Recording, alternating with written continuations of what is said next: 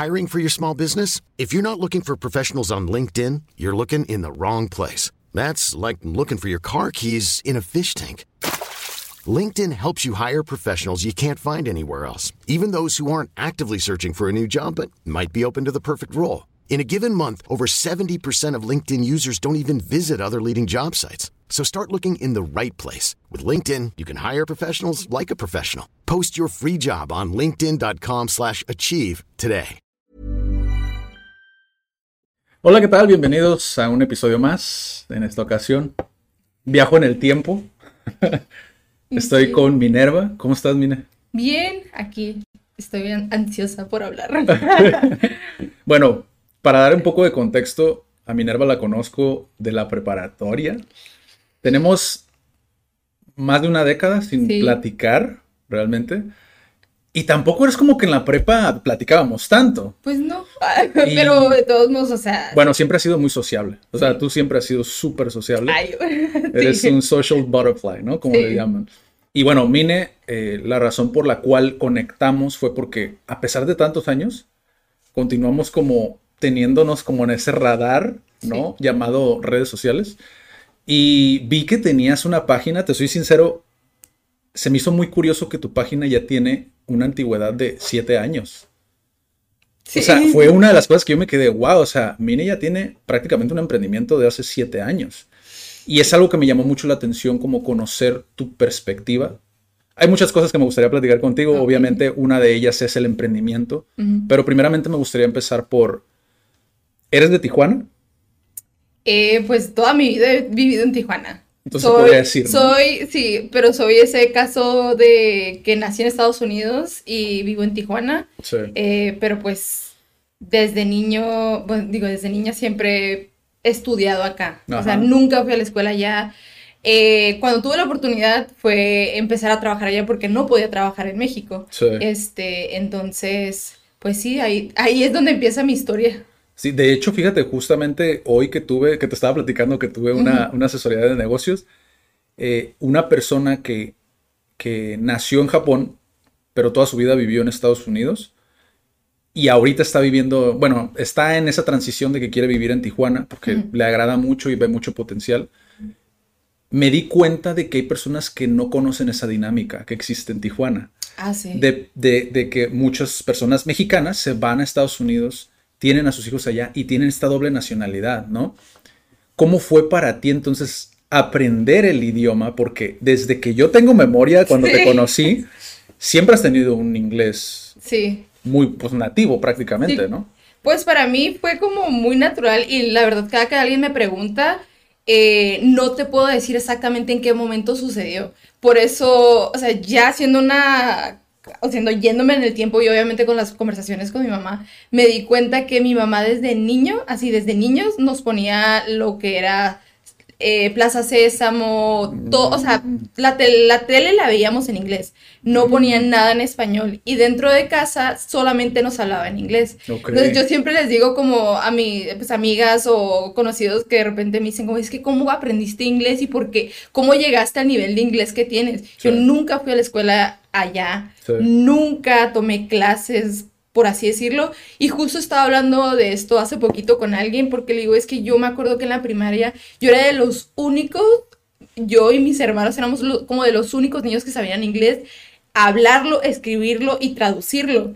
Pero era porque mi mamá tenía como esa, pues esa dinámica con nosotros. Entonces yo siempre digo, los niños son una esponja. Sí, Son una sí. esponja. Lo que les pongas, para bien y para mal, Sí. este, lo van a absorber rápido. Y yo de repente es como, mamá, ¿por qué no me pusiste otra- otro idioma? Ya, ya, ya que estabas ahí.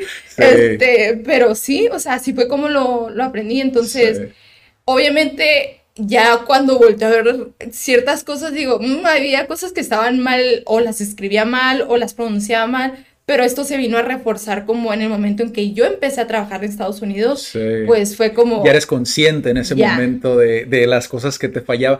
Sí, obviamente, ¿no? Porque, digo, para muchas personas eh, creen que si lo empiezan tarde, ¿no?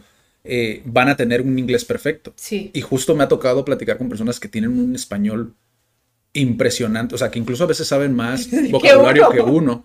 Y, justamente antier platicaba con uno de ellos y él me decía, no, es que yo nunca voy a poder enseñar español porque mi pronunciación es mala. Fíjate, qué curioso, ¿eh? O sea, ¿cómo... que tienes, ¿no? Exacto, es como, digo, también es medio perfeccionista, un saludo a Michael, que sé que escucha los, los, podcasts. Y la verdad se me hace muy interesante como esa parte de cuando ya eres consciente, es cuando ya empiezas a, a modificar como ciertas cuestiones. Y por ejemplo, en tu familia, bueno, me dijiste que ahorita tu hermano. Mi hermano y mi hermana. Tu mamá no habla inglés. Sí. Ah, también habla todos Ah, ok, ok, todos hablan inglés. bueno, es que también como que el núcleo familiar ahí ayuda, ¿no? Y esta dinámica de, de, de, de la escuela en Tijuana, teniendo cerca, por ejemplo, San Diego, todo este rollo, ¿sabes el por qué decidieron que estudiaras aquí? ¿Fue por, por el hecho de, del, que aprendieras español? ¿O fue más fácil? ¿Fue por accesibilidad? Yo creo que fue más por accesibilidad. O sea, yo creo que, o sea, obviamente hay muchas historias detrás, ¿no? Sí. Pero pues casi, casi todo este trip de, eh, pues es más barato vivir en México, es más accesible. Y entonces para mi mamá fue como, Aparte que mi mamá, aunque sí es una persona que sabe que el inglés es algo que tiene, más bien es muy consciente que el inglés y, haber nacido allá nos iba a dar como un, un plus. Un plus, así, en, lo que es, pues, el, el trabajo, o, o, sea, todo lo que tenga que ver con eso pues mi mamá dijo como que les voy a dar lo que les puedo dar y eso, que les va a dar la nacionalidad, porque de hecho ella nació allá, pero es la misma historia. Ah, ella de hecho sí nació allá y estudió como creo hasta secundaria, no estoy muy segura hasta qué edad este, ella empezó, dejó de estudiar allá y empezó a estudiar acá. Creo que fue la secundaria y acá ella fue la historia de la niña, que la niña gringa que trajeron a, Tijuana y que no sabía español. Ya. Entonces mi mamá fue esa historia, pero ella fue como, ¿sabes qué? Mis hijos van a nacer allá, pero mis hijos van a estudiar en México, van a tener sus carreras aquí en México, o sea, yo quiero que mis hijos estén en México. Sí. Como que hay una, como que hay una conciencia medio revolucionaria detrás de mi mamá, entonces... Sí, pero eh, puede ser muy revolucionaria, pero para ella es, muy consciente que puede ser muy revolucionario, pero hay cosas que te van a dar el plus en donde te pongas. sí, es que son herramientas, ¿no? Como que vas guardando esas herramientas en tu mochilita. Y cuando ya los puedes ahora sí utilizar es cuando te das cuenta de que realmente las tienes o no las tienes. Sí. Y, y, se me hace interesante porque justamente ese background, ese también me pasa ¿no? que es como, como ese antecedente que tuvo ella eh, de estudiar allá y todo eso, creo que también a veces no medimos el impacto de esas acciones, cómo van a repercutir en los hijos. Pero me queda clarísimo, porque he conocido muchas personas que están en la edad de nuestros papás, digo, yo tengo 31 años, pero más o menos para que sepan ahí como, como el, el margen. Y la mayoría no le da esa importancia al inglés, de los que yo me he topado por lo menos. Digo, mi papá habla inglés, parte del por qué yo aprendí inglés, pero como que a eso se le suman muchas otras eh, complementos, ¿no? En tu caso veo que fue la televisión, que tu mamá hablaba inglés, todo eso. Creo que es importante que la gente vea que en lo cotidiano se puede aprender, ¿no? Sin embargo, pues sí hay que complementarlo. Cuando ya estás en una edad más avanzada, digamos 20, 30 años, porque no es suficiente, ¿no? Muchas veces, aunque creo que puedes llegar a tener un nivel decente, ¿no? Y ahora en la parte esta de la dinámica también que sucede mucho, que muchos se van a trabajar allá, ¿cómo fue para ti? Porque hasta donde yo sé, que me lo estabas diciendo antes de empezar, estuviste hasta la prepa y luego de ahí ya hiciste el brinco, ¿no? Que, fuiste, que fue irte a trabajar allá, ¿no? Sí, pues em, yo empecé a trabajar allá cuando tenía 17 años, o sea, para empezar a trabajar allá, antes de los 18 tienes que tener un permiso de tus papás, pero como yo ya iba a cumplir los 18, estaba como a meses, creo que empecé a trabajar en mayo allá, este, pues fue como... Ya tirón. Entonces me aventé como parte de, creo que lo último de la prepa y toda la carrera. De hecho, entré a una carrera primero, luego la dejé por dos años y fue como desde que salí de la prepa hasta terminar la carrera, mi segunda carrera que, que empecé y terminé, este, trabajando allá. Entonces fueron alrededor de 11 años, 12 años. Entonces, pues creo que lo que más me impactó es que pues uno piensa que, que llegas y pues todo chido, ¿no? Sé inglés. Y es como, no, o sea, ahorita lo veo que ya no estoy trabajando allá, este, que como no lo estoy practicando tanto, de repente cuando estoy leyendo o estoy pronunciando ciertas cosas, como que se me traba la lengua. Sí. y, y me, me, doy cuenta que justo lo que estabas diciendo tú ahorita, o sea, es, tienes que constantemente estar como practicándolo y siento que también cuando dices constantemente tienes que practicarlo, mucha gente se puede ir directamente a que te tienes que meter en un libro, te tienes que meter a... Y en realidad no es eso. Es más bien como practícalo, no sé, inclusive cantando. O sea, o inclusive como cuando estás viendo la tele, o sea, no sé si a ti te pasa, pero de repente cuando yo estoy viendo, digo, voy a hacer un ejemplo, ¿no? Este, cuando estoy viendo las películas de, de, Harry Potter, ya ves que tienen como el acento inglés. Sí. Y no te pasa que de repente terminas de ver la película y empiezas a hablar como ellos, así. Sí, sí. Pero, o sea, es eso, porque quieras o no, estás practicándolo, aunque sea como de broma, lo estás practicando y te ayuda mucho, te ayuda bastante porque te abre muchas puertas, este, e inclusive me voy a brincar totalmente a, ahorita a mi negocio cuando, estamos en el, en el centro, llega mucho turista. Entonces me da mucha risa porque de repente nos han llegado turistas ahí y como que intentan hablar español y digo, props to them, ¿no? Porque están tratando de hablar español, pero ya en el momento en que ya les hablas tú como en inglés es como, ok, ya, y, y hay como, fluye más la comunicación, quieras o no, también ya puedes tú también como, pues vender lo que estás vendiendo o, o, simplemente darles ese como, ese, ese plus de, ok, safe space, ¿no? Por así decirlo. Entonces sí hace la diferencia. Sí, y es que sí, tuviste esa gran oportunidad, ¿no? De, de poder, yo siempre digo que una cosa es saber inglés, ¿no? Poder presentarte y todo el rollo. Y otra cosa es cuando ya estás trabajando en un lugar porque utilizas, utilizas cierta terminología que en otras partes es como, ¿qué? ¿Qué es eso? ¿No? como todo esto que tenemos ahorita aquí, ahorita ustedes no lo ven, pero es terminología que una persona que sepa inglés, aunque sepa un inglés que siempre lo practicó en una escuela, por ejemplo, ¿no? Y tuvo conversaciones muy superficiales, es cuando ya te empiezas a dar cuenta de, ah, es que es todo un mundo. Si en español nosotros y, quien esté escuchando esto se va a dar cuenta, no, no sabes terminología médica, por ejemplo, terminología de una tienda en específico, posiblemente no lo vayas a conocer, de negocios, etcétera, ¿no? Pero se me hace muy interesante eso que dices y ahorita ya que abriste esa parte de vender a los clientes que es un beneficio que te da el inglés que a veces no se habla. Siempre hablamos de tener un mejor trabajo y todo eso, pero cuando ya estás hablando de tener un negocio en Tijuana, es un plus muy grande, ¿no? Sobre todo porque también, yo siempre lo digo en los negocios, puedes vender a al vecino que está del otro lado de la, de, la, de la, se me fue el nombre, de la línea. Sí. Digo, perdón, tengo este efecto porque de repente yo empiezo el español y...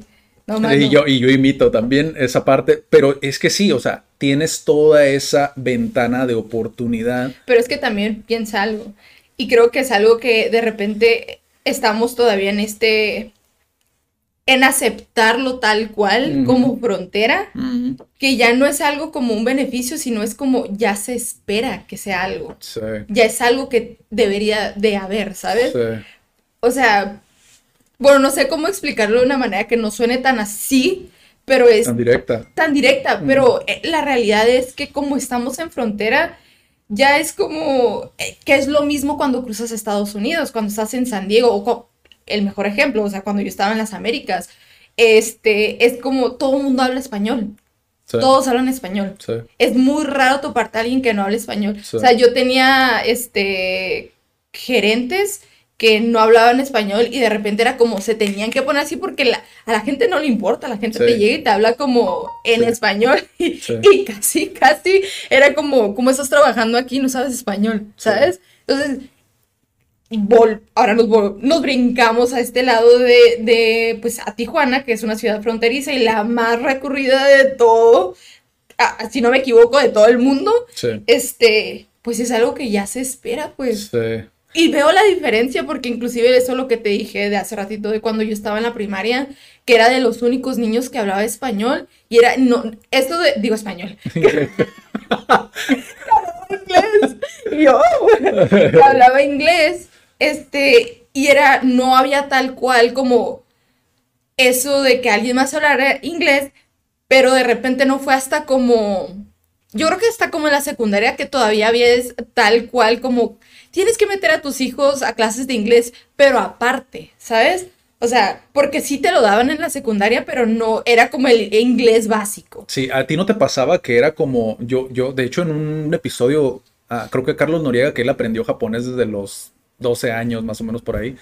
Este, empezó a aprender japonés, perdón, Carlos, perdón. Empezó a aprender japonés. Eh, pero él desde los 9 ya le llamaba la atención. Pero yo le decía que era un efecto muy curioso de niño porque yo no veía a otro niño que tuviera, que le pasara lo mismo, que era inglés para mí era como un receso. ¿No te pasaba así? ¿Sí? Que es como, ah, como hora libre. Era como algo similar, ¿no? Sí, no, o sea, yo desde que, o sea, me acuerdo, eh, seguramente hay mucha gente que, se, que va a pensar lo mismo, que en las clases de inglés en la secundaria, yo me acuerdo que de repente hasta la maestra, yo corregía a la maestra. Sí. O sea, yo corregía a la maestra y de repente como, digo, yo la adoraba esa maestra porque pues, o sea, desde el día uno se dio cuenta que sí. era como... Sí. Y hay profesores que logran darle la vuelta, digo, también hay que reconocerlo, digo, hay profesores que ven que hay ciertos niños que es como, hacen, creo yo, lo correcto, que es como ayuda a alguien. O sea, te vuelven parte de la dinámica, ¿no? Claro. Pero hay profesores que, como el que me tocó en la preparatoria, que nunca se me va a olvidar, que me puso ocho justamente por, por, eso, por, por, por, por contestar a algo que yo sabía que estaba equivocado. Y he tenido errores grandísimos, que es lo que les digo, cuando no lo llevas de una forma de una manera formal o aprender de, de, un nativo cuando ya tienes cierto nivel, creo que te pasa eso. Me pasó en la universidad que en lugar de translation dije translate. ¿Cómo lo puse? traduction.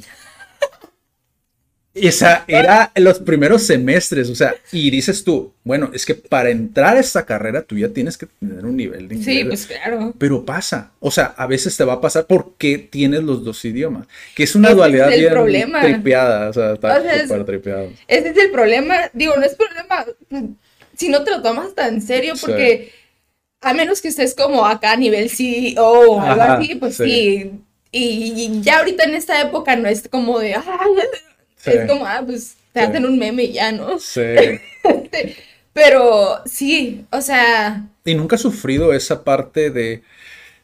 Sorry, pero lo tengo que tocar, que esto lo tengo, estas pláticas las tengo mucho con, con, con, norteamericanos, iba a decir, y ya me iban a decir en los comentarios, con estadounidenses, pues que también es un tema, sí, un tema delicado, eso, es un tema delicado. estadounidenses, eh, del bullying que se sufre de nuestra misma, de nuestro mismo país hacia las personas que hablan inglés o que hablan un inglés muy bueno. ¿Nunca te ha pasado eso? Que otros te, critican porque, ay, mira la gringa que no sé qué. Bueno, creo que sí, pero aquí en Frontera ha sido más por cura, o sea, ha sido más por, ah, no más para pasar, para, pasar el rato, perdón. Pero sí me ha tocado como en la Ciudad de México. Sí. Pues sí, sí, sí. Este, pero pues creo que ahí hay como algo de los norteños, ¿no? Sí. Y para nosotros es como, pues, es algo... Sí. Es natural, para nosotros es natural, es más...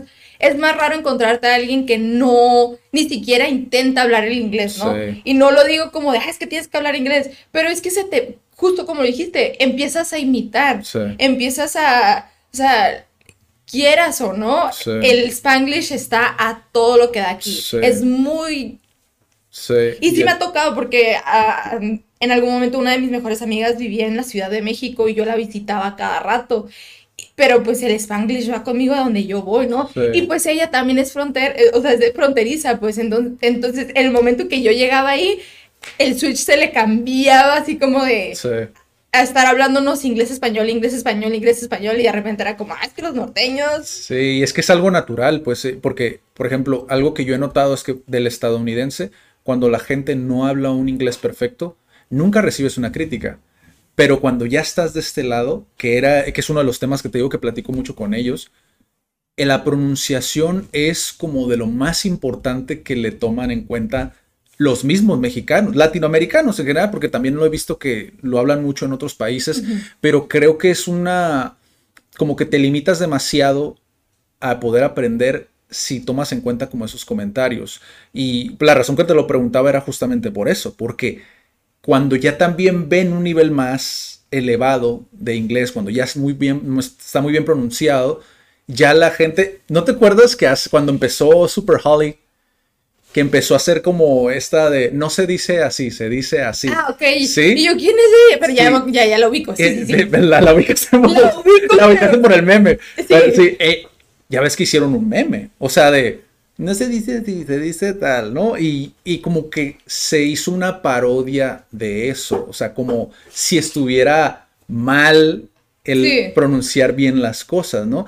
Cosa que te digo, o sea, se me hace súper, súper tripeado. Y ahora pasando a otra parte, de otra etapa de tu vida, ¿cómo ves tú que te ha cambiado el, el tener, o más bien, cómo fue tu historia a partir de cuando ya dijiste, ok, estoy trabajando en Estados Unidos, mi nivel de inglés como que lo pulí, todo el rollo, ya me imagino yo, igual tú dime si me equivoco, que llegó un punto en el cual quisiste hacer lo tuyo, supongo. Sí. ¿O fue más una cuestión de se me presentó una oportunidad? ¿Cómo fue? En realidad creo que es un mix de los dos. Porque tal cual lo dijiste tú, ¿no? Hace, me viste y decía siete años. Sí. Y ahorita que lo digo, hasta vergüenza me da. Porque yo tengo registrado cinco. Mm. Hasta en, noviembre del año pasado.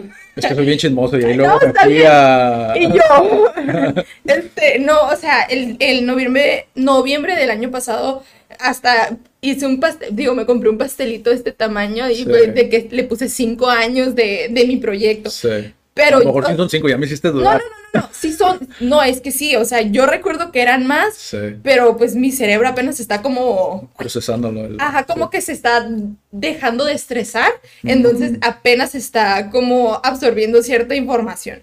Pero bueno, a lo que voy con lo que te estoy diciendo es, yo mi proyecto lo tenía desde hace siete años. Lo empecé hace siete años. Y como empezó hasta donde está ahorita, tal cual estamos platicando lo tuyo. Ha tenido muchos como uh, cambios. cambios. O sea, empezó por lo que es ahorita. O sea, es venta de ropa de segunda mano y también como estas asesorías de estilo, ¿no? Ajá. Eh, pero hubo un momento donde eso empezó y de repente era como, no, ¿sabes qué? Voy a hacer otra cosa. Y empecé a, como a intervenir piezas, pero solamente como mezclilla. Y según yo, eso era lo que iba a hacer, pero de repente fue como, no, ya no quiero hacer eso.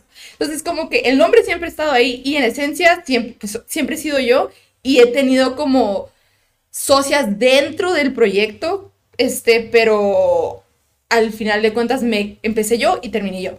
Pero cuando empecé como nació la idea fue porque me empecé a dar cuenta que, pues me gusta la ropa.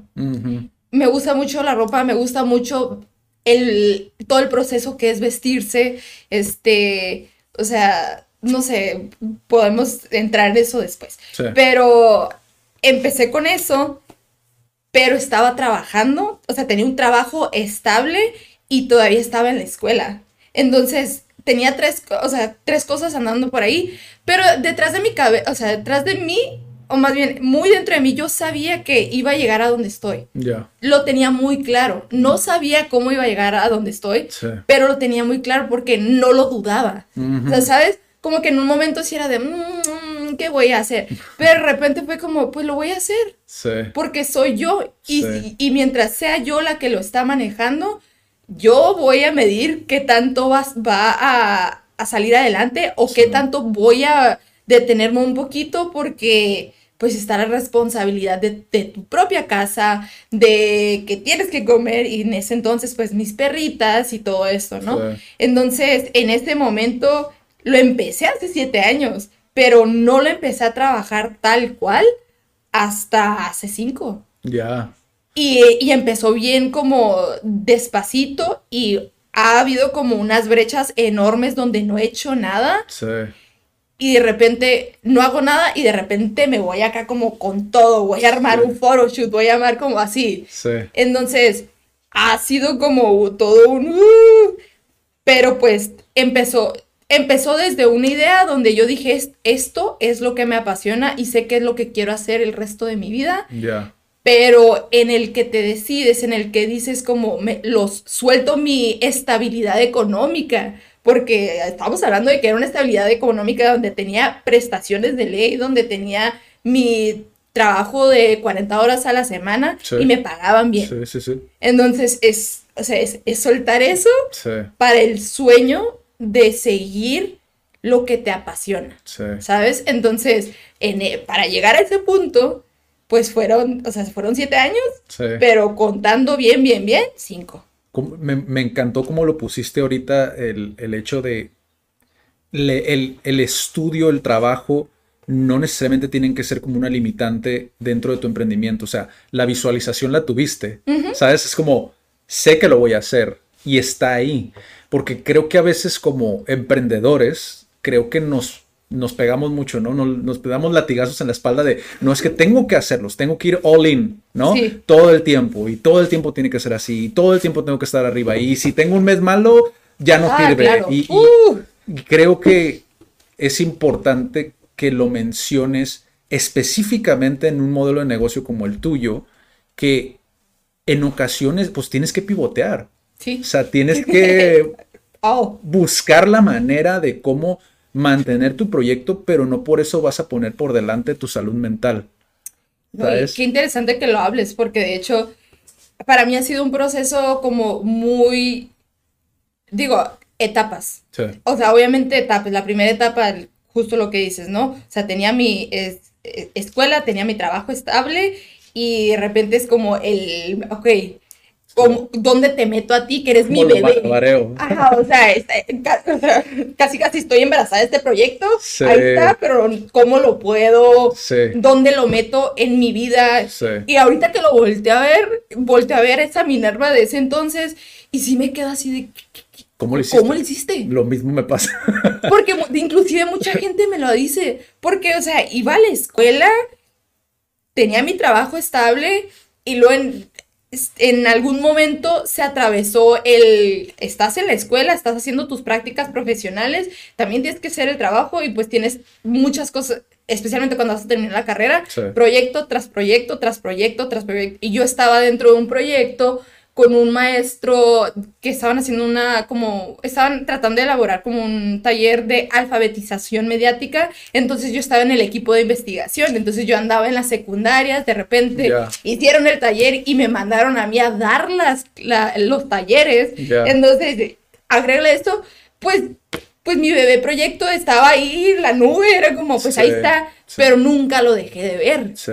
Y cuando hablamos de lo de mi salud mental, yo no me di, yo no sabía cómo estaba mi salud mental hasta que dejé de trabajar allá. Wow. Que está muy, está muy heavy porque, digo, es una plática que me puedo uh, ir en ella. Date, date. Este, pero al final de cuentas me di, pues me di cuenta que estaba, sí tenía el trabajo estable y era feliz con eso, pero era feliz ante lo, lo socialmente aceptable, Lo que se esperaba de mí. Y está muy interesante que estamos hablando de esto porque mi proyecto, yo no me decidí darle el 100% a mi proyecto hasta que me di cuenta que mi felicidad estaba en lo que yo, para mí, significaba ser feliz, ¿sabes? Porque regresamos, mucha gente me dice, es que ¿cómo cambiaste los dólares para la incertidumbre Sí. de cómo te va a ir en el negocio? O, y sí es cierto, como lo, Sí. justo como lo dijiste tú, de repente ha habido semanas donde ahí le ando rascando a las paredes, pero no dejo de pensar que como que me da mucha paz pensar que como en la vida todo es momentáneo. Sí. En un momento te puede ir súper bien Sí. y va a haber semanas donde te va a ir súper mal y hay meses inclusive donde te, te vas, lo estás viendo y vas para abajo y vas para abajo, pero es eso, el tú estar bien con eso y saber que es pasajero, porque es pasajero mientras tú no le quites el dedo del renglón.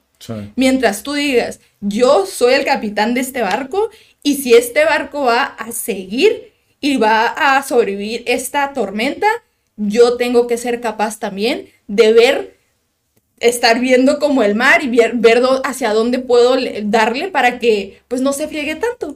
Entonces, entra en las redes sociales y, y, él como constantemente tener esa creatividad que afortunadamente por ser tan social butterfly absorbo como y, y la creatividad de repente se me da. Lo canalizas hacia algo que te sirve, ¿no? Y que me guste, que al final es eso, o sea, encontrar tu pasión.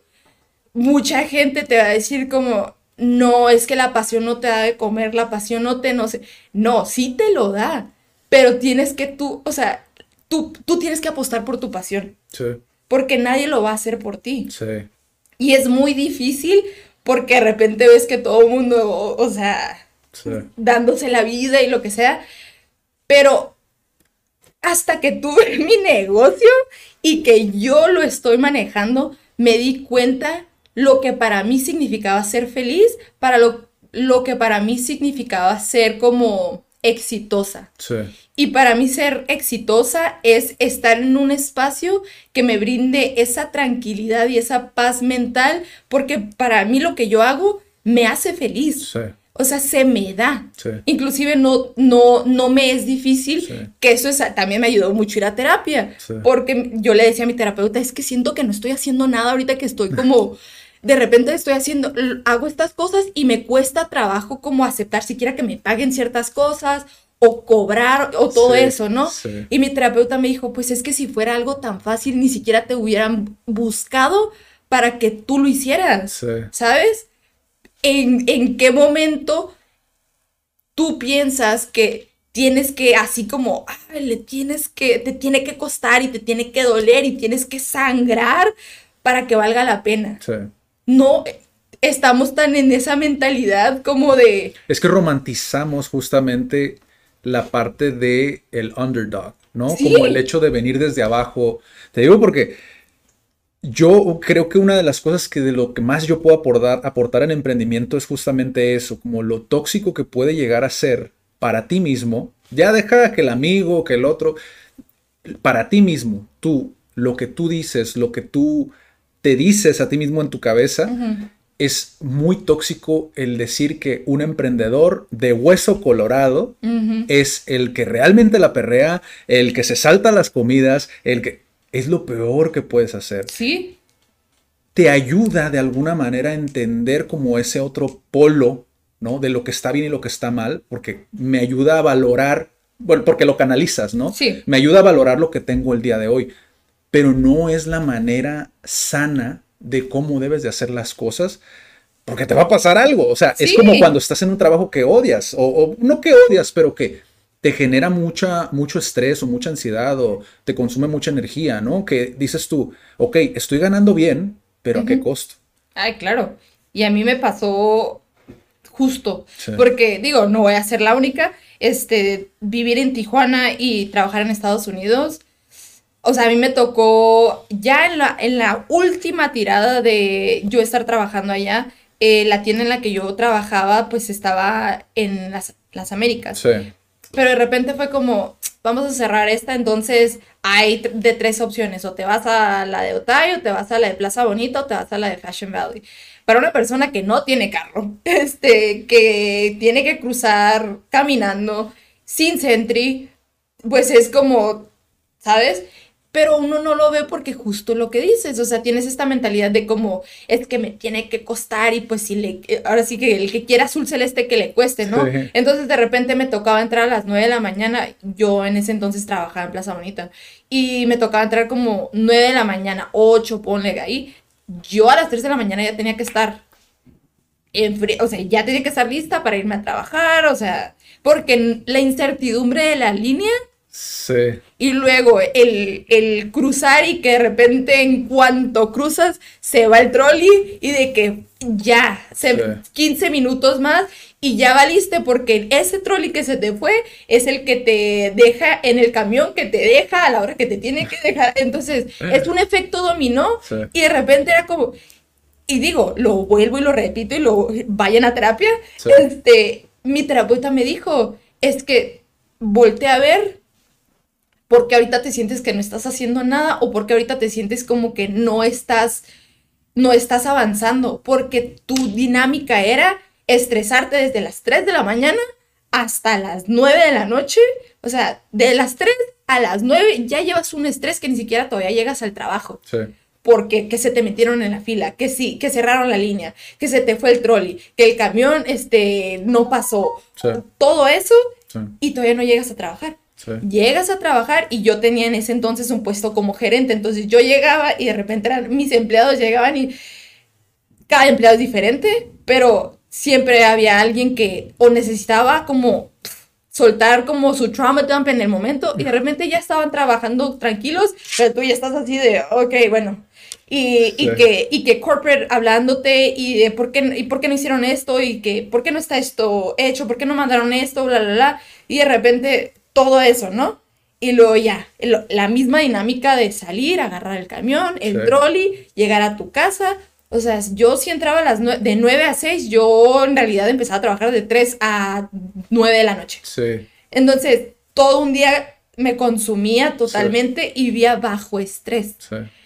Pero mi estrés en ese entonces era como, pues es que eh, lo vale, ¿no? Porque estoy ganando bien. Pero mi paz mental, mi, mi salud emocional estaban en el piso. Sí. Pero yo no sabía nada de eso, porque era lo que no te detienes a reflexionar muchas veces, ¿no? Y es esa parte de cómo a veces necesitamos ese punto. Ya ni siquiera dígale meditación, terapia, sí, creo que es muy importante, pero hacer ese check todos los días de, ok, a ver, ¿qué hice hoy? ¿Qué disfruté hoy? Eh, ¿Por qué? ¿Para qué estoy haciendo esto hoy? Ah, ok, va, seguimos al siguiente día, ¿no? Pero a veces es tan normal perderte en lo cotidiano que ya se fue Minerva. ¿Sabes? Es como. Es la rutina. Y pasan dos años, tres años, cuatro años, y nunca te diste cuenta. Ajá, y nunca te diste cuenta. Es, y es creo que por eso les digo, o sea, romantizamos a veces como el hustle, ¿no? Como el perrearla, pero no, no es lo sano, porque creo que te ha de pasar igual que a mí, que es como, ok, valoro lo que tengo porque sé lo que fue el estar madreándome prácticamente todos los días, ¿no? Y es, fíjate, ahorita que mencionaste lo del trabajo, ¿qué crees tú que es lo que te deja 11 años de trabajar en, son tiendas departamentales, ¿no? De ropa. de ropa. ¿Qué crees tú que fue lo que más te enseñó eso? Porque creo, yo soy fiel creyente de que aún en, las, en esos momentos de estrés y por todo lo que vivimos, siempre puedes sacar algo positivo. ¿Tú qué crees que sacarías de todos esos años? Pues en realidad no, digo, no fueron años I'm Sandra, and I'm just the professional your small business was looking for. But you didn't hire me because you didn't use LinkedIn jobs. LinkedIn has professionals you can't find anywhere else, including those who aren't actively looking for a new job but might be open to the perfect role, like me. In a given month, over 70% of LinkedIn users don't visit other leading job sites. So if you're not looking on LinkedIn, you'll miss out on great candidates like Sandra. Start hiring professionals like a professional. Post your free job on linkedin.com/achieve today. Millions of people have lost weight with personalized plans from Noom, like Evan, who can't stand salads and still lost 50 pounds. Salads generally for most people are the easy button, right? For me, that wasn't an option. I never really was a salad guy. That's just not who I am. But Noom worked for me. Get your personalized plan today at Noom.com. Real Noom user compensated to provide their story. In four weeks, the typical Noom user can expect to lose one to two pounds per week. Individual results may vary. Digo, ahorita lo hablando dirías, no me fue mal. Es, estresante, o sea, sí me puedo imaginar lo que fue el, traer el chicha, ¿no? El tener todo el día ahí, o sea, sí y que tú no tienes nada que ver con los problemas, pero son tú, porque tú eres la que estaba ahí, o sea, o con la gente, los clientes que de repente sí me llegaron a tocar como clientes racistas. Yo como cliente he visto, he visto escenas que dices tú, wow. Sí, claro, y no, o sea, no, no, está, no está tan descabellado los videos que ves en TikTok de la Sí. gente que de repente se pone y te quedas, ¿qué? Sí, sí, sí. O sea, sí, cada cosa que uno ve. Sí. Pero, o sea, fueron años muy buenos, pero siento que lo que lo hizo bueno fue la parte humana. Ya. O sea, la gente con la que trabajé. Mm, Yo vivo agradecida eternamente por todos los gerentes que tuve, inclusive con los que choqué horrible con ellos, que era, me era difícil que, digo, o sea, pensaba en que tenía que trabajar y de verdad sentía como, tengo que trabajar con esa persona. Y llegar y que tenía que trabajar con esa persona. Este, siento que esa, la parte humana como que el, el conocer la diversidad de personalidades y tener como la inteligencia de, ok, poder leer como, ok, tú trabajas de esta manera, entonces contigo debo de ser más directo o tú trabajas de esta manera más emocional, por así decirlo, entonces tengo que trabajar contigo de esta, el poder trabajar en equipo. Sí. Me- es un regalo Sí. enorme. Sí. Especialmente cuando estás en negocios y especialmente cuando ya tienes un nega- negocio, perdón, este, físico donde tienes más de un socio. Ya, Eso y la estructura. ya. Porque Sí, te da un orden, ¿no? Sí. Cómo, cómo hacer las cosas. Sí, sí, sí, te entiendo totalmente. Porque gestionar un equipo no es fácil. No. Mucha gente, yo emprendiendo eh, me he tocado pues regarla como, como siempre, ¿no? Cuando estás aprendiendo Sí, sí, sí. muchas veces con gente, pero a- aprender ya en un sistema que existe, creo que eso es algo muy interesante que fue tu caso y sabía, no sé por qué sabía exactamente lo que me ibas a decir, pero sí, la gestión de equipos para quienes busquen hacer algo así, creo que sí es muy importante porque vas a tratar directamente con el cliente y a final de cuentas tienes que tener esa conocer del comportamiento humano, ¿no? Saber qué botones son los que no debes de presionar, Sí. ¿no? Qué palabras utilizar, porque ya es que está muy de moda el presionar al cliente para, para hacer una compra o lo que sea, ¿no? Y creo yo que aprender a vender, y no solamente el producto, sino toda la... sí, la marca, y no hay, no hay mejor, no hay mejor ejemplo que Estados Unidos para venderte algo sin que si- siquiera sepas que te lo están vendiendo. Sí, Entonces, así sirve como eh, en los negocios, especialmente como en lo que hago, porque quieras o no, está súper ligado, nomás que están como en el, en- Sí. en- en- de un polo al otro nos Sí. fuimos, pero ayuda bastante. Porque justo lo que dices, o sea, el trabajar con gente es muy difícil y siento que mucha gente dice que cuando están con su entre- emprendimiento o su negocio, de repente se les va la parte, sí, la parte humana. sí. Y justo ahorita en este, en el tiempo en el que estamos viviendo, donde las redes sociales y hay unas, a ver si lo puedo decir, sobre individualizaciones, que siempre me, Ah, ok, ok, ok. me tripeo con eso, eh, por el celular y todo esto, va a llegar un momento donde la gente va a volver a querer conectar contigo. sí. ¿sabes? Entonces tienes que saber justo eso, cómo hablarle y decirle las cosas a alguien, porque como yo te diga las cosas a ti, tú me lo vas a entender de cierta manera, Sí. pero yo tengo que también, también saber cómo darte el mensaje Sí, y la, probablemente la otra persona no va a entender nada de lo que tú y yo estamos hablando, sí, pero entonces yo tengo que tener la inteligencia de saber como, ok, a ti te puedo hablar así, pero a ti te tengo que hablar de esa manera. sí. Digo, también ayuda bastante que mi especialidad fue en, en ciencias de la comunicación, entonces sí. Sí, como que todo se alineó, ¿no? Como Todo de se alguna manera para que no pudieras a tener propósito. sí, para que pudieras tener como esas herramientas pues, al final, porque sí me pongo a pensar y, y es que aunque pueda parecer muy diferente el estar en un sistema que ya está armado, porque pues, es una empresa de millones de dólares, a crear tu propia tienda o, o tu propia boutique, ¿no? Sí. Muchos que crearon como boutiques aquí en Tijuana, de hecho se volvió muy famoso ese concepto. Puedes como tropicalizar muchas cosas, o sea, lo puedes llevar de alguna manera, que creo yo que a lo mejor, incluso inconscientemente, posiblemente lo harás en la tienda, ¿no? O sea, el customer service, nada más el pronto, ¿no? Que tienes con la persona, se nota cuando ya es una persona experimentada. O sea, que es una persona que sabe cómo abordarme y otra vez saber qué botones tocar. Me llama la atención, digo, igual tú dime, tú dime si, si lo puedes compartir, pero creo que una de las cosas que más curiosidad le da a la gente es la parte de eh, en las tiendas normalmente en Estados Unidos ya ves que rebajan precios y Sí. todo esto, o sea, ¿cómo funciona eso a nivel? Porque he visto algunos comentarios de personas que dicen, es el mismo precio, nomás que le suben acá y ponen un precio acá, pero la siguiente semana va a estar en un precio más elevado. ¿Realmente sí existen ese tipo de movimientos? Ya ves cuando lo ponen, por ejemplo, que bajan el precio, el 20% de descuento, Sí. 40% de descuento, ¿no? y que dicen que el otro precio es tanto como para ponerlo en comparación, que es una técnica también, ¿no? De Sí. venta. Pero mucha gente cree que suben más el precio para decir que dan un 40% de descuento. Porque si tú te fijas, siempre está algo en especial o casi Sí. siempre está algo en especial. ¿Tú has escuchado algo de eso cuando tú trabajando ahí o Digo, a mí me tocaba como hacer todo este tipo de cosas porque pues era gerente, ¿no? Pero nunca me tocó hacer eso. No. No, Entonces, creo es que la- es un- bueno, en, en mí, Ah, en la tienda, en, la- la lo que yo llegué a trabajar, porque fueron tres empresas distintas a las con las que trabajé, Sí. en ninguna de ellas me tocó que le subieran el precio para dar el, El el descuento, descuento. No, ajá. jamás. Lo que sí, y siempre le, y yo se los decía a los clientes cuando en lo que era Black Friday, y siempre les decía, vengan el miércoles. Vengan el miércoles, la diferencia son cinco, es Un cinco miércoles antes o después. Ya ves que la el Black Friday, pues tentativamente es el viernes. Pero empieza, creo que después de pandemia eh, ya cambió, pero pues yo en pandemia fue cuando me dejé, dejé de trabajar allá.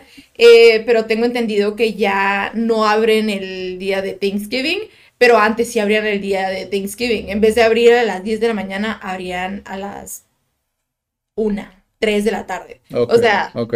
Nomás, eh, o sea, como que hacían más, pero pues se quedaba abierto desde las 3 de la tarde hasta las 10 de la noche del viernes, o sea. Pero yo siempre les decía a la gente, no vengan el jueves, no vengan el viernes, vengan el miércoles, porque el miércoles la diferencia es de 5 a 10%, o sea, es como el tax, por así decirlo. Ya. ¿Por qué? Porque nosotros, este, nos tenemos que preparar desde el miércoles. Digo, es un mes antes que nos tienen, nos llega como el- la carga de toda la ropa y de qué estar haciendo, o sea, todo eso ya. Desde un mes antes ya, ya se sabe qué se va a hacer. Eh, pero en la semana de es eh, para el miércoles teníamos que dejar todo listo para el jueves nomás llegar y cambiar como el, el- el precio, digo no el precio, sino el esta cosa como el se me viene en, en inglés como el signage, pero no sé cómo se dice en Ah, español. el- como el letrero, ¿no? Ajá, el letrero, perdón. Uy, dale, dale, dale, dale. El letrero lo tenías que cambiar y ya. O sea, era- pero la diferencia era como de 5 a 10%. Entonces, yo pensándolo como yo como cliente, lo último que quieres es estar haciendo filas porque se hacían filotas. A estar haciendo fila, eh, que te toque de repente ver cada cosa, porque clientes que se ponen locos en ese día, sigo sin entender hasta este día por qué se ponen así. Yo sigo sin presenciarlo en vida, en carne y hueso, pero he visto videos, obviamente. Yo Sí. siempre que voy todo está bien tranquilo, todo, pero siempre voy en las tardes, ya cuando todo está escogido. Ya ha bajado, ¿eh? manejado, sí. Honestamente ya ha bajado. Fueron que 11 años que me tocó trabajar año tras año tras año, ver lo mismo. Y sí he visto la diferencia. ¿Qué Pero, es lo más loco que viste? ¿Te acuerdas que lo más loco así que dices tú no? Pues gente, o sea, nomás abren la puerta y gente aventándose, o sea, aventándose. Hasta siento, de repente yo decía como, lo están haciendo a propósito, o sea, vinieron aquí a sacar todo su coraje porque no, Sí. como que no, ¿sabes? O sea, no tiene mucho No había sentido. necesidad. Pues es que no, no hay necesidad de estar- Sí. No, no le veo la necesidad de aventar a alguien Sí. o casi casi pisar a alguien. O sea, era de ley que niños que se perdían o de repente la gente que iba a hacer, iba a robar, que llegaban y nomás agarraban así como todo y se salían. Ya, ya, ya. O sea, sí. Qué pedo. sí. Qué pedo. O sea, sí había gente que hacía eso. Sí. Pero bueno, no. eh, ya es meterte en otro Sí. tema. Es que la verdad, te soy sincero, es que es todo un mundo. O sea, Sí. todo ese rollo creo que se desconoce mucho. Fíjate, no había pensado ni siquiera cómo abordar ese tema contigo. Te digo, es la magia del podcast, ¿no? Pero es que te da para todo otro tema, Sí. ¿no? Vamos a volver al, al, negocio. sí, ya, ya te me había olvidado que estábamos grabando. No, no es cierto. Este, ¿cómo, cómo fue para ti el conectar con tus... Ya me lo platicaste más o menos, pero ¿cómo fue para ti conectar con tus socias? ¿Las conociste en este trabajo o las conociste después o ya las conocías de antes o cada una tenía su propio emprendimiento? ¿Cómo fue? ¿Cómo se Pues dio cada una ha tenido su propio entendimiento, emprendimiento, pero está muy chistoso, o sea, yo soy de esas personas que cree fielmente que el universo siempre te responde. Mm, Siempre, siempre, siempre, siempre, siempre, siempre, siempre. O sea, todo lo que le avientes te va a responder. El- al- ahora sí que tú sabes si lo, cómo lo interpretas y cuándo te decides interpretarlo Sí. también y aceptar lo que te están aventando, ¿no? Pero pues yo ya llevaba como, pues un buen rato queriendo hacer, es, inclusive, este, como entrevistar a, pues otras basareñas, por así decirlo, ¿no? Ok. Porque pues como yo... Basareñas, es la primera vez que escucho el término. Está cool, ¿eh? Pues es que, o sea, sí, que tienen sus bazarcitos Sí. en Instagram y esto, pero nada. También muy, muy popular ese Sí. concepto. Este, pero pues como digo, yo lo empecé hace siete años y tengo, una de mis socias también lleva la mis, más o menos la misma carrera, este, Dalia, se llama Nancy la muchacha, pero tiene su empre- emprendimiento, es Dalia Negra, muy, muy conocida, Sí, muy conocida, porque pues es buenísima en lo que hace, Sí. pero nos ubicábamos, Tijuana, Ranchito, ante todo, ¿no? Sí. Y cuando estás en el centro, o sea, siempre era de que nos topábamos en cafecitos, pero no pasaba de él, ay, hola, hola, y de que te sigues en Instagram y ves, o de repente le compras como cosillas así, ¿no? Sí. Pero nos conocíamos, así fue la primera que ubico de mis otras socias. La otra muchacha, este, está muy curiosa porque yo empecé a querer grabar y hacer como videos de cada bazar porque quería darle eso, o sea, Sí. siento que mucha gente dice como, ay, alguien ro- vendiendo ropa, ay, No, está cool. groundbreaking. Está, está no, cool pero te topas con el, uy, Sí. concepto nuevo, Sí. ¿sabes? Y, y pues, bueno, este, Ya ves que ahorita están las subastas. ¿No has visto? no, sí. subastas en live. y- Yo digo que la gente sí les, es un buen negocio, ¿eh? Va, Sí, pero pues, sigue, sigue. y yo es que si no nos vamos a Sí. otras cosas. Este, entonces, mi objetivo en ese entonces eh, llegó, llegó un punto donde yo siempre he querido como hacer un cambio o darle la, la seriedad a ciertas cosas. Entonces, en mi cerebro era, bueno, voy a, voy a investigar qué bazares son los que pues llevan un buen rato o que están haciendo cosas que hacen ruido, por así decirlo, y las voy a entrevistar y les voy a hacer cápsulas y las voy a ir compartiendo como en YouTube Qué cool. lo empecé, pero nunca lo, en realidad nunca lo concreté. y, sí, y hasta este día, eh, tanto Nancy como Belén me dicen como, ah, nunca salió. Y yo, Sí, pues, de está bien". hacerlo, está cool. está cool. Entonces las entrevisté y, y primero entrevisté a Nancy, fue la primerita, y fue la primera vez que ella y yo nos sentamos en un café y tuvimos una conversación, duramos horas, aparte de lo de entrevistarla, pero fue ese intercambio de, ah, órale, o sea, yo he pensado esto, ah, yo también, y te has dado cuenta de esto. O sea, Nancy es una persona que conoce mucho y es muy inteligente, o sea, muy inteligente en los negocios también. Entonces, estuvo muy, fue muy refrescante para mí tener una conversación con alguien que se dedicara a lo mismo que yo y que tuviera como ideas similares o que, que me estuviera aportando cosas que yo antes no hubiera pensado, ¿no? Sí. Después entrevistó a Belén, que es la que tiene su bazar, se llama Chácharas. Y ella vende más como cámaras o cosas para tu casa, como muy quirky el asunto, y también vende Ya. ropa. Pero pues cuando yo la conocí, ella me dio mucha risa, o sea, no risa, pero me dio mucha ternura, porque le, le comenté, ah, pues ya, ya entrevisté a Dalia Negra, bla, bla, bla. Y en algún momento me dijo como, se me hizo muy chistoso porque tanto Dalia, porque así le dice, o sea, o Nancy, como tú, para mí han sido como, eran como superestrella. Porque, Ya. pues a lo que hacían, ¿no? Sí. Digo, nunca le he tenido mucho miedo al presentarme y decir, esta soy yo y ponerme frente a una cámara Sí. o, o hablar, ¿no? Entonces, si se me ocurría algo, de repente ahí me estaba grabando y yo, ay, que esto y que lo otro, ¿no? Y Nancy, pues de repente es una persona más presente como en los eventos y todo eso. Entonces me dice ella como, no, pues es, la- es como, es como Wow. conocer a uno de tus ídolos. Ya. Y pues digo, no soy la persona más que me tome esas cosas en serio porque se me hace así de como, ay, no, pues no, no hay nada tan especial, ¿no? Sí. El, el minimizarte, ¿no? Este, y pues la, la entrevisto a ella y ya, ahí queda. Pero un año después de que pasó eso, se presenta todo, todo esto, ¿no? Y justo salió esta decisión salió de que yo me salí de trabajar, empecé a darle a mi negocio, de que, ok, full, me voy a dedicar a esto, y de repente fue de, ¿sabes qué? Quiero tener un espacio. Y el, y el universo fue como, va, y me lo arrojó. Así de que de la nada alguien me dijo, oye, tengo este espacio, este, lo voy a rentar de tanto, de tanto. La verdad, el primer espacio que, que vi no me convencía al 100, pero en mi cerebro era de, bueno, lo puedo utilizar como bodega, lo puedo usar como de que vengan por cita, lo que sea. Y dije, bueno, voy a buscar socias. ¿Quién quiero que sea mi socia? Perdón. Entonces, contacto a Dalia y digo, ¿sabes qué? Se me está presentando esta oportunidad, me gustaría trabajar contigo como socia, ¿qué te parece? Y ella me parece chido, pero tengo una amiga, me dice que, que también ella quiere tener su, como que su espacio para hacer su ropa, porque se, pues hace, hace ropa, o sea, cose, está, está aprendiendo a confeccionar. Entonces me dice, pero ella y yo ya teníamos contemplado como un espacio, bla, bla, bla, este, ¿qué piensas, no?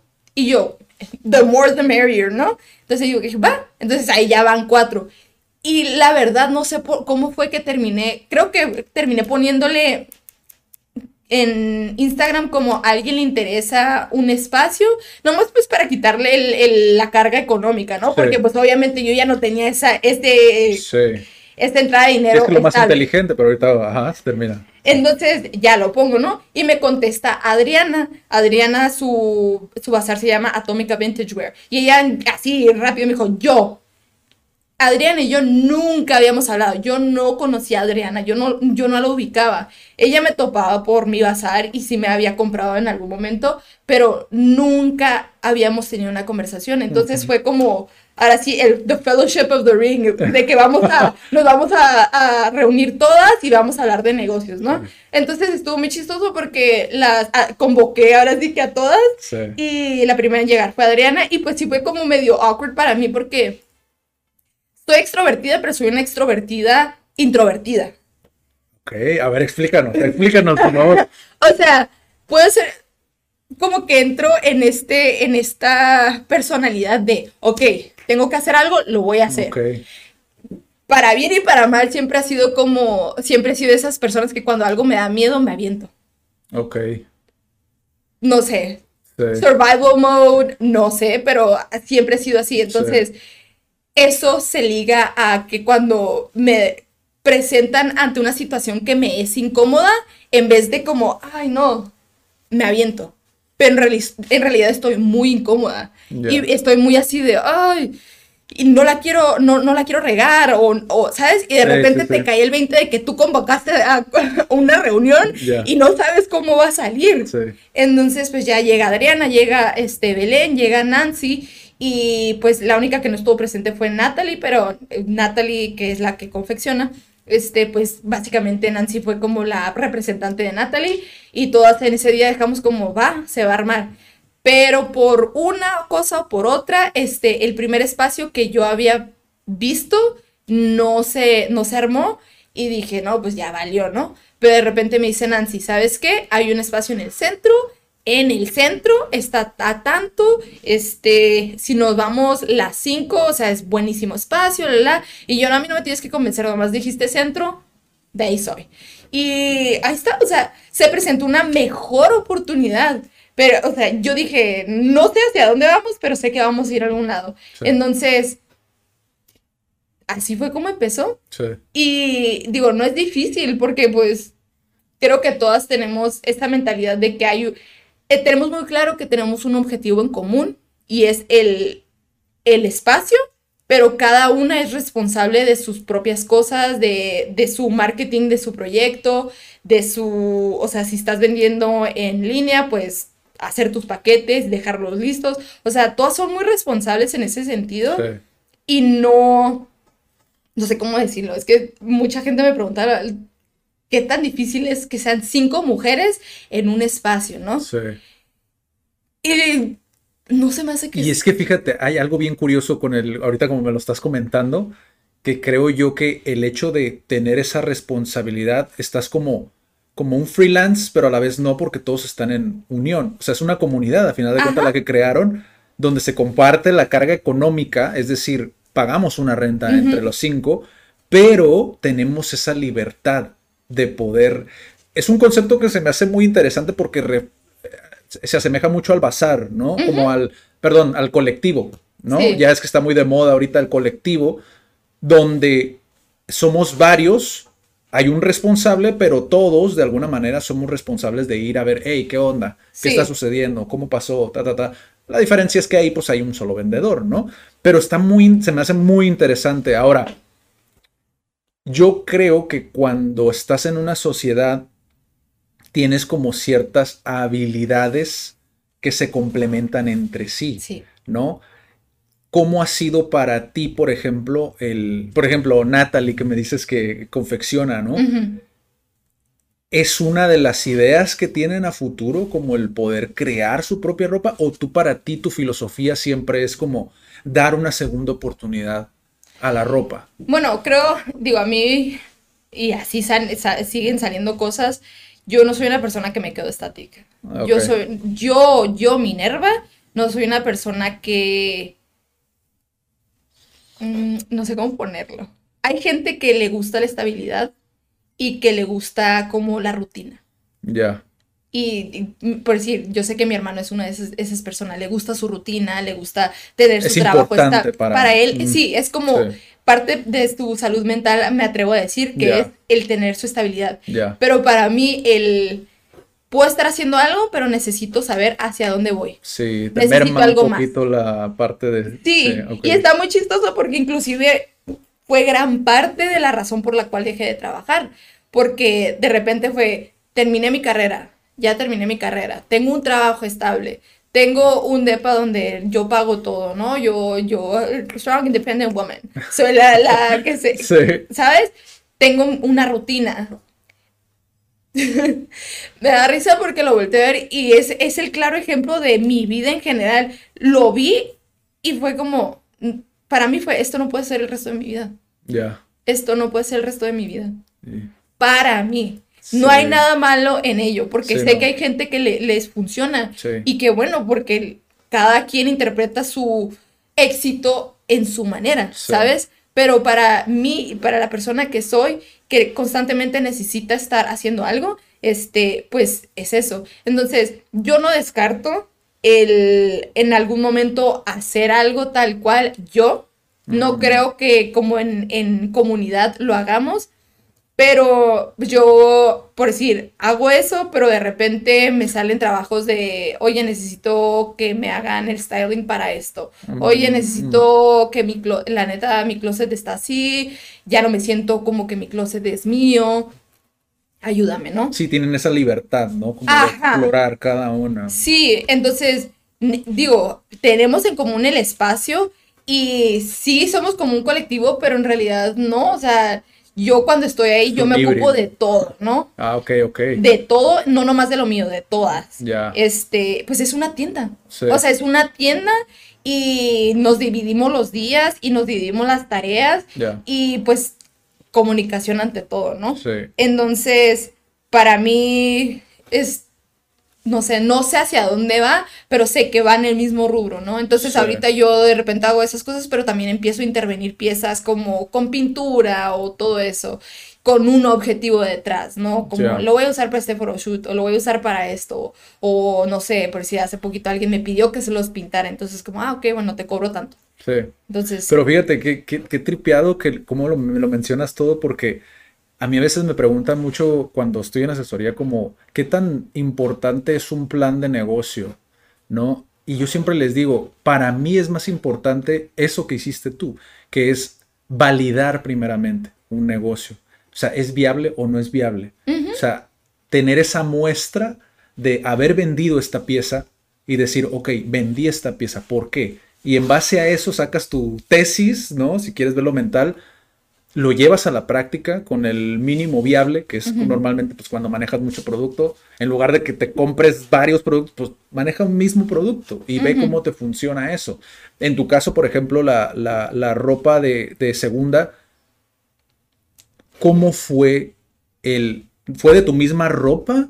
O se te vendió esa ropa? ¿Cómo lo hiciste? ¿Cómo fue que, creaste como ese concepto, este De, la, de la ropa? O sea, ¿de dónde sale la ropa? Pues, bueno, en ese entonces yo sí tenía un closet muy lleno. Ya. Ya ahorita nadie me cree, pero de verdad mi closet ahorita es como un tercio de lo que era antes.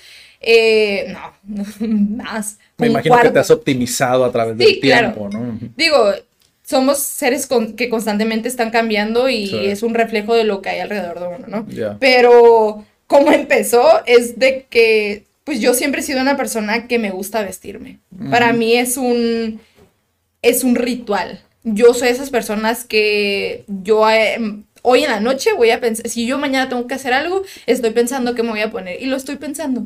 O sea, mi cerebro funciona así. Qué cool. Y mi cerebro me da para ver algo, no sé, un par de pantalones, yo los veo y mi cerebro automáticamente se va como, puedo usarlo con esto, lo puedo usar con esto, lo puedo usar con esto, con esto. Y de repente la gente alrededor de ti, ¿no? De que, no manches, te viste bien perro, como, ¿dónde compraste eso? Y de repente les decía, ah, pues lo compré aquí, ¿no? Y me salió tal. ¿Cómo que te salió el... Ya. O sea, que tenemos esa percepción de que si no es nuevo, no se te va a ver bonito. O si no es de... No, o sea, sí, Mucha gente se va con eso. Y yo, que vengo de, de, justamente estar en una tienda de ropa, te das cuenta que la diferencia entre la ropa de segunda mano y la, la ropa nueva, en realidad, pues la de, la de segunda mano es muchísimo de mejor calidad. Estamos hablando de las que de verdad llevan años en la tierra, ahora sí que la, la ropa a la ropa como de Sara y de todas esas cosas. O sea, es todo un tema eso. Sí, a las tres lavadas se rompe, Sí, sí, no, sí. Y mucha gente te dice como, no, pues es que la, de, la que compras en la tienda es, más bien te dicen como, ah, es que la ropa de segunda mano está bien sucia o como, qué asco, ¿no? Ya lo sabe alguien más. Obviamente se toman las precauciones necesarias. Sí, claro, claro. Pero yo que he trabajado en tienda de ropa te puedo decir que la ropa, la gente se la mide, la, la gente la regresa. eso. Y esa ropa se queda atrás, pero luego la vuelven a sacar.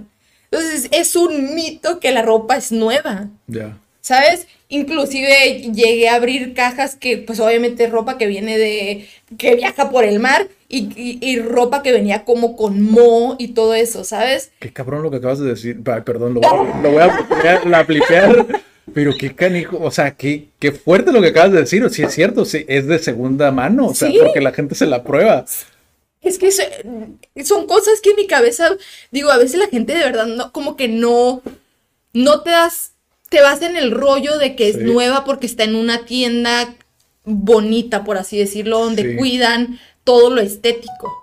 Pero la realidad es que es, un, es ropa que la gente constantemente se está probando para cuando te la llevas. Por eso siempre les digo, les digo, tienen que lavar la ropa de todas formas, aunque sea nueva, la tienes que lavar cuando llegues a tu casa, porque tú no sabes si eso fue algo, que alguien regresó.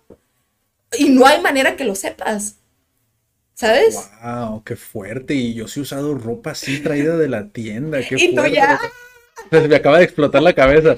No, pero sí, o sea, incluso he visto ropa tirada en el piso cuando vas a los mostradores, que a veces que se les pasa, ajá, que se les pasa o lo que sea, o sea, ves ropa, pero sí, o sea, está bien cabrón, estoy, estoy choqueado, estoy choqueado ahorita, pero sí, o sea, creo que se me hace muy interesante esa parte. De hecho, hay un proyecto que, que, que Daniela, justamente me, me tiene de una página así de segunda mano, pero es como esa parte también como de reutilizar lo que ya existe, ¿no? Sí. Que, que creo yo que es algo que también va muy de la mano con ser responsable con el medio ambiente, porque a final de cuentas es como, ¿para qué estamos produciendo tanto si hay pacas de ropa, ¿no? Que por ejemplo, yo que trabajé en taller por muchos años, o sea, esa misma ropa las hacen tiras y todavía te sirve para limpiar el aceite. o sea, es ropa resistente. Pues, o sea, mucha de la ropa que se tira, ¿no?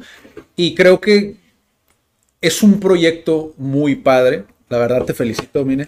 Gracias. Porque eh, la verdad creo yo que la, comunidad emprendedora tiene mucho potencial aquí en Tijuana y en varias partes, pero lo que conozco pues es Tijuana, ¿no? Y tienes pensado en un futuro, digo, ya ahorita ya me dijiste del futuro que sabes que quieres, pero no sabes, ir a algún, a, a a San Diego, por ejemplo, llevar a San Diego, o es algo que tienes más como orientado hacia este lado de... Pues mira, yo nunca cierro, nunca cierro puertas. Mm, Nunca, ah, en ese sentido no cierro puertas. Afortunadamente tengo mucha gente conocida de, este, de ese lado y me ha tocado inclusive, me acuerdo una vez que venía como bien cargada en el trolley y una- unas muchachas me preguntaron como, ay, ¿qué haces? ¿No? ¿Por qué traes tanta ropa? ¿A qué te dedicas? Y me empezaron a seguir como en ese momento en cool. Instagram, ¿no?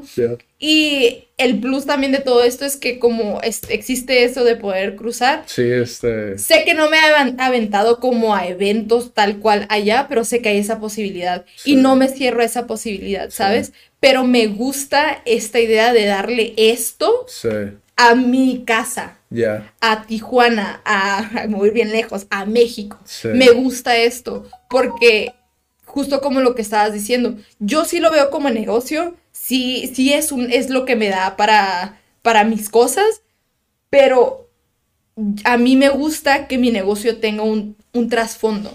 Y eso me gusta mucho de mis socias también, porque todas tenemos eso en mente. Que sí, sí, sí nos dedicamos a la venta de segunda mano y todo esto, pero hay un propósito detrás. Y para mí, en mi proyecto, a mí no me gusta hacer las cosas sin un propósito como social. Y para mí es muy importante el, eh, esta, esta, esta, ¿cómo se dice? Esta narrativa de el poder llegar contigo y conectarte a ti contigo mismo. Ya. Sin, sin esta influencia masiva de lo que son las tiendas grandes de ropa, que quieras o no, sí nos están afectando como en, en lo que es nuestro, nuestro mundo, por así decirlo, y darte esa opción de que no tienes por qué gastar tanto para verte bien y lo que compres, o sea, yo siempre le digo a la gente cuando nos va y nos compra, mi objetivo contigo no es que me vengas y me compres todo lo que tengo. Mi objetivo es contigo es que lo que tú te lleves lo uses y lo uses más de una vez. Y siempre les digo como cuando me to- me he tocado como me ha tocado, perdón, tener una conversación más profunda con algún cliente, ¿no? O gente que entra y que, ¿y, y cómo llegaron aquí? O, ¿y cómo le hacen? Y como que les interesa, que genuinamente les interesa como tener esa conversación. Siempre les digo, o sea, a mí no, a mí no me afecta en absoluto que me mandes un mensaje y que me digas, ¿sabes qué? La neta no sé cómo usar esto, ¿cómo lo uso? Y te lo voy a decir. Porque a mí se me da. Y, y es agregarle esto, ¿no? El, a lo mejor no estoy haciendo un cambio acá de que soy médico, no soy abogado ni nada, pero te estoy conectando a ti contigo mismo porque a mí me interesa eso. Y siempre lo voy a decir, conocerte es un acto revolucionario. En todos los niveles, pero especialmente en lo que concierne de la moda. Es un acto revolucionario porque dejas de consumir cosas que no son tú. ¿Sabes? Qué profundo. Ah. Qué profundo, ¿eh? No, pero es que es que directamente sí impactas en la autoestima y la confianza Sí. de las personas. O sea, es algo que, sobre todo actualmente, se necesita. O sea, Sí. porque hay muchas personas que no, que no, no saben. Se dice mucho, ¿no? Ujú. Ve a terapia, eh, conecta contigo, escúchate. Pero mucha gente es como, ok, ¿cómo llego ahí? ¿Cómo llego a esto? ¿no? ¿Cómo sé qué terapeuta? ¿Cómo sé cómo conecto conmigo? ¿Cómo me amo a mí mismo? O sea, Es hay- difícil. eh, exacto, es un proceso que creo que a veces, cuando lo decimos en una palabra, a veces queda muy lejos. Pero ahorita, como lo dijiste, conocerte es un acto revolucionario. Sí, Ese va a ser el, el, el-. Lo vamos a poner en una taza para las próximas tazas. No, es que no, de verdad, digo, yo cuando tengo la oportunidad lo hablo con la gente porque obviamente lo, lo uno no puede hablar de algo que no has vivido, Ya, ¿sabes? es cierto. Y aunque yo siempre he tenido como esta, esta de, ay, soy bien social y me presento y me visto bien y me gusta esto y lo que... Obviamente siempre, para llegar a ese punto has tenido que pasar como procesos. Y algo que me dio mi carrera también fue, como me- por eso me gusta mucho como la investigación dentro de la comunicación, me fascina, porque estos fenómenos como sociales, de cómo, cómo se te quedan como ciertos mensajes desde que estás niña hasta que creces, es como carnada para, ahora sí que el capitalismo, es, es carnada para toda esta industria de la moda que suena feo, pero es tal cual. La industria de la moda a esas escalas es como es dinero el que tú no te quieras. ¿Por qué? Porque de repente estás consumiendo y te quieres ver como esa persona y quieres aspirar a ser como esa persona. ¿Y cómo vas a aspirar a ser a esa persona? Comprando lo que ellos compran, este, usando lo que ellos usan. ¿Y qué está usando esta modelo esta semana? Ay, pues este es el look que quiero hacer hoy, ¿sabes?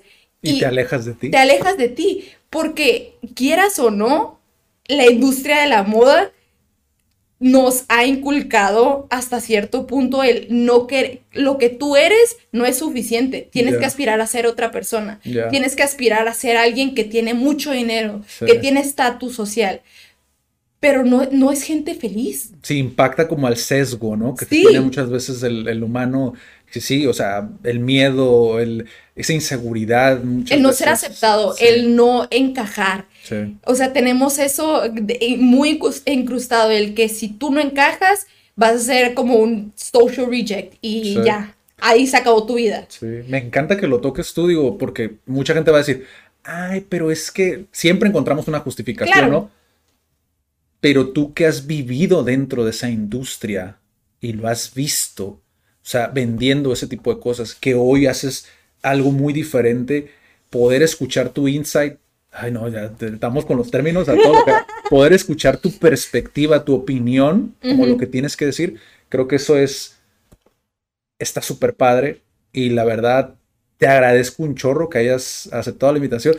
Hay muchos otros temas que me gustaría hablar contigo, creo que incluso a lo mejor hasta una segunda parte podríamos hacer, eh, porque el podcast a veces no es suficiente para poder resumir toda la experiencia y la historia de una persona o sea, puedo imaginarme como esa transición que hiciste, eh, por ejemplo, la parte de la terapia, o sea, todas estas cosas Que, que, salen, ¿no? En una plática, pero que me encantaría poder llegar a, profundizar.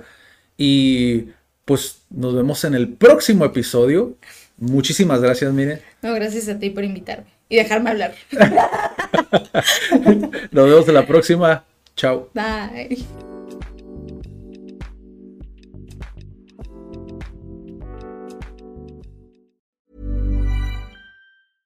How would you like to look five years younger? In a clinical study, people that had volume added with Juvederm Voluma XC in the cheeks perceived themselves as looking five years younger at six months after treatment. Look younger, feel like you. Add volume for lift and contour in the cheeks with Juvederm Voluma XC. Reverse signs of aging by adding volume to smooth laugh lines with Juvederm Volure XC.